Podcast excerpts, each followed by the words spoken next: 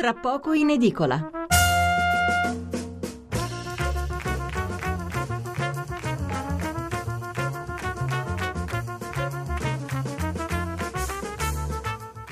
Buonasera da Stefano Mensurati e benvenuti all'ascolto di Tra poco in edicola, la rassegna stampa notturna di Radio uno. Ottocento zero cinque zero cinque settantotto il numero verde per intervenire in diretta, tre tre cinque sei nove nove due nove quattro nove il numero per mandare i vostri sms. Eh, due gli argomenti più in evidenza sulle prime pagine di sabato diciannove dicembre. Il caso banche con il ministro Boschi, che ha f- superato facilmente la mozione di sfiducia presentata dal Movimento cinque Stelle, e eh, sull'altro fronte il premier Renzi, che a Bruxelles ha puntato i piedi ponendosi in netto contrasto con Angela Merkel, anche se poi eh, ha subito precisato in conferenza stampa che quelle rivolte alla Germania non erano critiche ma solo domande. Due argomenti che alcuni giornali affiancano anche nei commenti, ipotizzando cioè che l'uscita di Renzi sia una mossa per controbilanciare le difficoltà sul fronte interno. Un altro tema che ritroviamo un po' ovunque, ma con spazi molto più ridotti, è l'accordo sulla Siria raggiunto all'ONU. E poi, eh, diciamo la verità, c'è poco altro. Varie notizie in ordine sparso, alcune molte, molto amplificate dalla stampa locale, magari del tutto ignorate da quella nazionale. Allora, per la nostra scaletta di questa sera abbiamo previsto tre argomenti. Tra poco apriremo con alcuni chiarimenti sulla pronuncia e sull'uso di alcune parole. Avremo con noi il presidente dell'Accademia della Crusca. Perché questa apertura inconsueta? Perché accanto alla battaglia alla Camera oggi se n'è consumata un'altra, potremmo dire una battaglia in tivù e alla radio tra Boschi con la O aperta e Boschi con la O chiusa. Io la pronuncio con la O aperta, eh, Boschi, ma dico bene o mi sbaglio? Allora ci toglieremo qualche curiosità e poi eh, subito dopo eh, spazio un approfondimento sul ruolo dell'Italia in Europa, oggi con Renzi che ha battuto i pugni sul tavolo a Bruxelles, e c'è anche un probabile rimescolamento delle alleanze o quantomeno degli equilibri, ma insomma ricorderemo anche il passato, perché l'Italia, a dispetto del fatto che è una grande potenza economica, in campo internazionale ha quasi sempre mantenuto un profilo basso, se non addirittura remissivo. Dopo l'una un altro tema che riguarda anche l'Italia, ma che eh, diciamo è più proiettato sulla scena internazionale. Due giorni fa c'è stato l'accordo sulla Libia, adesso c'è la notizia che a gennaio verrà avviato il dialogo in Siria tra Assad e le opposizioni. Insomma, si stanno creando tutte le condizioni per arrivare a infliggere un colpo di grazia all'ISIS. Poi nel corso della trasmissione vi darò lettura di tutto il resto, a partire naturalmente dalle ultime sulle banche, un capitolo che però rinvio a dopo l'una e mezza. Partiamo allora, come detto, con questa finestra sull'uso corretto della lingua, e ringrazio per la sua disponibilità Claudio Marazzini, che è presidente dell'Accademia della Crusca e anche docente di storia della lingua italiana all'Università del Piemonte Orientale. Professore, buonasera. Buonasera a voi. Allora, sciogliamo il primo dubbio che tra l'altro aveva sollevato ieri anche un ascoltatore, Pierluigi da Roma, che mi chiedeva lumi su Boschi o Boschi. Come si dice? Ma io penso che senz'altro debba essere una O aperta e Boschi, perché eh, esattamente co- come la pronuncia del bosco in italiano, è una pronuncia con la O aperta. E, eh, tra l'altro è un cognome molto diffuso in tutta Italia in forme diverse. C'è Boschi, Bosca, eh, eh, addirittura diminutivi, Boschello, Boschetti e così via, no? E in genere ha appunto la, la O aperta.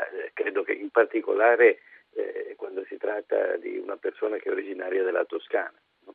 Poi se fosse originario fosse di altre zone d'Italia settentrionale, allora potrebbe essere anche accettabile una O stretta, insomma. Ah. Però in questo caso mm-hmm. credo che la coincidenza tra la provenienza toscana e la pronuncia standard della parola Bosco, che tra l'altro è l'etimologia di quel cognome, perché è un cognome che in qualche modo eh, etimologicamente si rifà a una, un qualche soprannome professionale del Medioevo connesso con chi vive e lavora nei boschi, taglia certo. i boschi, taglia la legna, quindi direi la O aperta, ecco. Quindi la bella addormentata nel bosco e non la bella addormentata nel bosco, come dice anche sì, qualcuno, eh, che eh, è sicuramente sì. sbagliato al certo. cento per cento. Sì, naturalmente eh, si sa che mh, il problema delle O aperte e chiuse deriva dal fatto che eh, benché esista una pronuncia standard dell'italiano registrata dai dizionari e, diciamo, ufficiale, eh, si sa che non tutti gli italiani possiedono la distinzione tra le aperte e le chiuse. Eh, io stesso non la possiedo al naturale perché sono un settentrionale, e noi settentrionali tendiamo a, addirittura a rovesciare la situazione, quindi dove c'è un'aperta tendiamo a mettere una chiusa. Soprattutto con lei.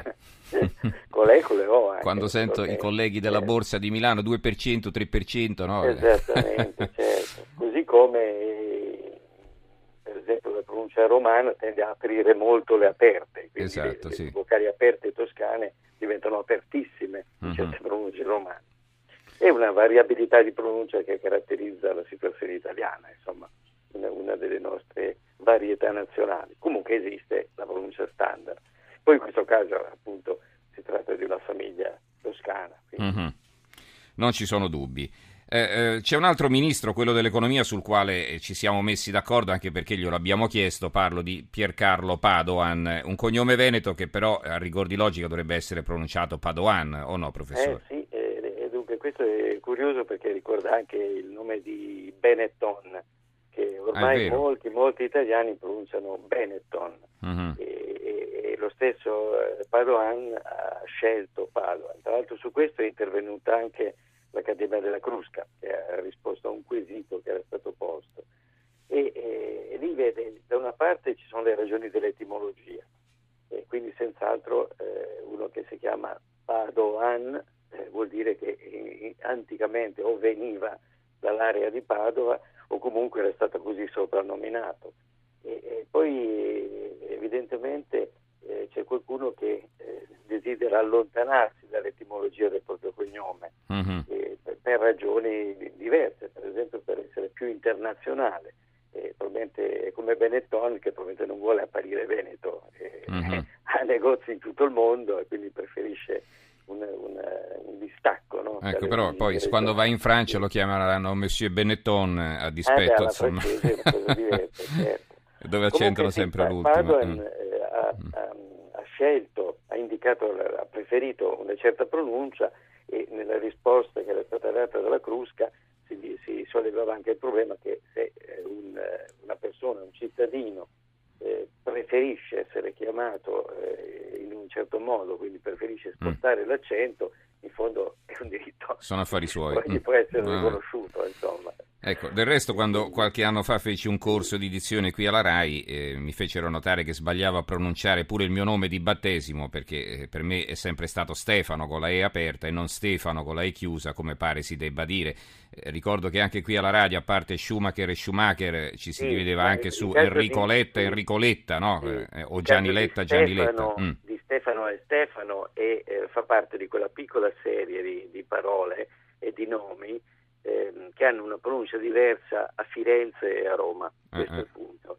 E quindi la storia di, di Cesare e Cesare, quindi mm. Stefano e Stefano, e a Roma per esempio Elisabetta e eh, Elisabetta, certo, no? Esattamente. Mm. Poi c'è anche Giorgio, comuni come Giorgio. Lettera, lettera e lettera, Firenze mm-hmm. è la lettera e Roma è lettera. In questo caso Roma è più vicina all'etimologia, perché viene da litteram latino, quindi una I dovrebbe dare uh-huh. una E stretta.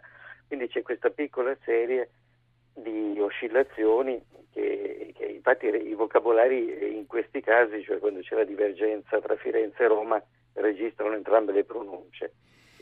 Senta, quindi un... a proposito di lettera, allora anche Ricoletta, non Ricoletta? Eh, bisogna vedere l'etimologia, lì è mm. un pochettino più complicato. La pronuncia del, è una famiglia aquilana, e, mm. e, vicino Gianiletta, Lato, certo. Sì. E in Abruzzo la pronuncia per la verità è aperta, mm. per letta, e quindi eh, in Sardegna Ledda invece è una pronuncia stretta, perché lì non distinguono tra, tra le vocali aperte e, e chiuse. Mm-hmm. No? E, comunque nel caso delle divergenze tra la pronuncia fiorentina, appunto, e la pronuncia romana, i vocabolari almeno in seconda posizione lasciano sempre spazio alla pronuncia romana. E uh-huh. in certi momenti della storia d'Italia, per esempio eh, negli anni del fascismo, addirittura veniva preferita come pronuncia più imperiale rispetto a quella fiorentina uh-huh. più provinciale. E, e anche questo fa parte, insomma, di una e poi ci sono parole che addirittura vincono, no? Che si inverte l'uso della vocale, quindi diventa quella, poi come gonna e gonna, no?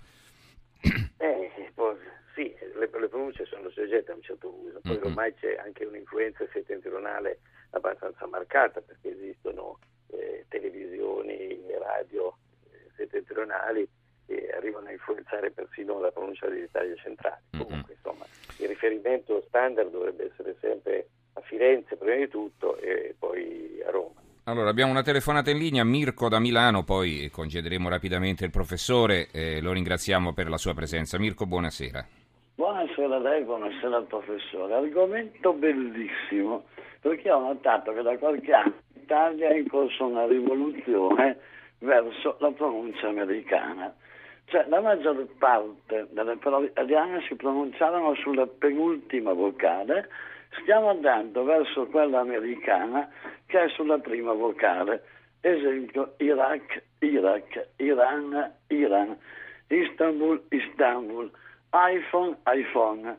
Ecco, mi sembra che ci stia perdendo la nostra lingua, che per lo più prevedeva, per me Paduana è Paduana, eh? Se poi vogliamo dire Padoin, diciamo Padoin. Prendiamo una tennista, Sharapova, la chiamano Sharapova, perché Sharapova? Beh, quello è giusto dire... chiamarla Sharapova perché in russo si pronuncia così. Eh, non credo. No, no, no, questo glielo giuro, sì, glielo posso vabbè, confermare. Allora no, no, no, tutti i cognomi eh, russi ah, che finiscono con Ova, noi li usiamo eh, accentando eh, la O, ma è sbagliato, ma, si fa sulla ma, terzultima, è una parola sdrucciola. Gorbachev Go- Gorbachev o Gorbachev? No, quella è un'altra cosa, io parlo del, maschi- del femminile, per esempio la signora non era signora Gorbacheva ma signora Gorbacheva, e suona male in, Italia, in parliamo, italiano ma è così. Mm. Parliamo ai guerrieri libanesi, Hezbollah come lo chiamano gli americani o Hezbollah come secondo me bisogna chiamarlo. Cioè, se andiamo sulla penultima vocale, Milano è Milano, mm-hmm. Torino, Torino, se andiamo sulla prima diventa Milano, Torino, ecco ah, beh, certo. Eh, quindi se mi date lui, eh, guardi che gli albanesi le sbagliano Otranto. Io mi ricordo quando andai in Albania che era appena caduto il cosiddetto muro albanese e insomma tutti pensavano si dicesse Otranto, sapevano che c'era questa città di qua perché, eh, perché? Perché tutte le parole italiane, quasi tutti i nomi di città italiane sono piane, quindi ecco pensavano comunque, si dicesse Otranto. Sì, eh, grazie Mirko lettore, comunque, prego eh, professore. Eh, il lettore, l'ascoltatore eh, ha, ha ragione, si pongono due elementi. Effettivamente è vero che a volte i giornalisti italiani eh, ascoltano eh, le, le radio straniere in lingua inglese e quindi ripetono americanizzando le certe pronunce. Poi c'è il fatto che eh, in Italia quando c'è un imbarazzo nella pronuncia spesso si sposta l'accento, lo si ritrae, anche su parole italiane. Mm. Eh, è una pronuncia semicolta di edile rispetto a edile, per mm-hmm. esempio. Edile è quella eh, giusta.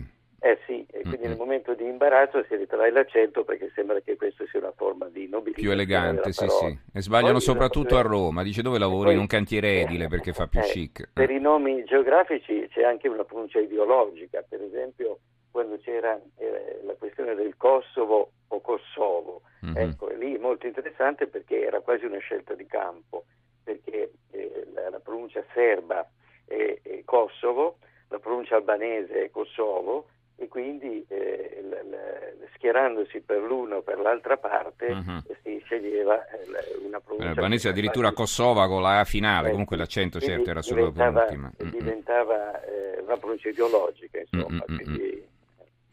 Allora, eh, potremmo stare qui a parlare per ore, trovo questa chiacchierata molto interessante, sono sicuro che ci sta, chi ci sta ascoltando è d'accordo, leggo qualche messaggio rapidamente.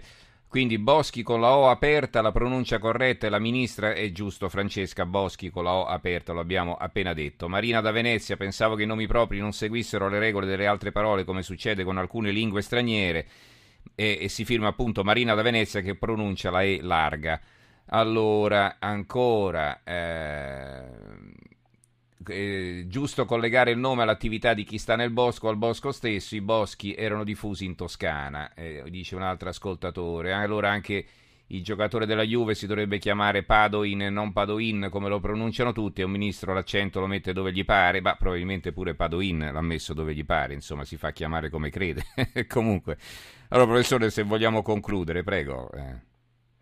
Eh, sì, eh beh, eh, si diceva che l'ascoltatrice diceva che i nomi propri non seguono le regole dell'accento. Eh, no, lo seguono sì, perché eh, proprio, che sia proprio o non pro, comune il nome, eh, in italiano in posizione tonica eh, bisogna scegliere se, se è chiusa o aperta, quindi il problema si pone. È significativo che lo avvertano di meno i settentrionali perché non avendo quell'opposizione fonematica, per dirla in termini tecnici, tra le chiuse e le aperte, eh, non, non colgono il, il problema pieno. Eh, però eh, un parlante dell'Italia centrale invece sente fortemente la differenza tra loro e loro, eh, e l'avverte immediatamente, come tra pesca e pesca. E invece un parlante settentrionale o non l'avverte, oppure per risolvere il problema deve andare a prendere il dizionario e vedere l'etimologia, mm-hmm. vedere da che parola latina deriva. E poi continua a pronunciarla come crede, naturalmente. Vabbè. Beh, oppure una volta certo, è difficile anche cancellare. Certo che, che verde viene da viridis, forse eviterà di dire verde, come mm-hmm. dicono a Torino, nella mia città. Mm-hmm. Va bene, allora eh, grazie al professor Claudio Marazzini, presidente dell'Accademia della Crusca e docente di storia della lingua italiana all'Università del Piemonte Orientale. Professore, la ringraziamo per queste precisazioni. Quando avremo altri dubbi magari la richiameremo, d'accordo? Grazie a voi, grazie. Grazie allora.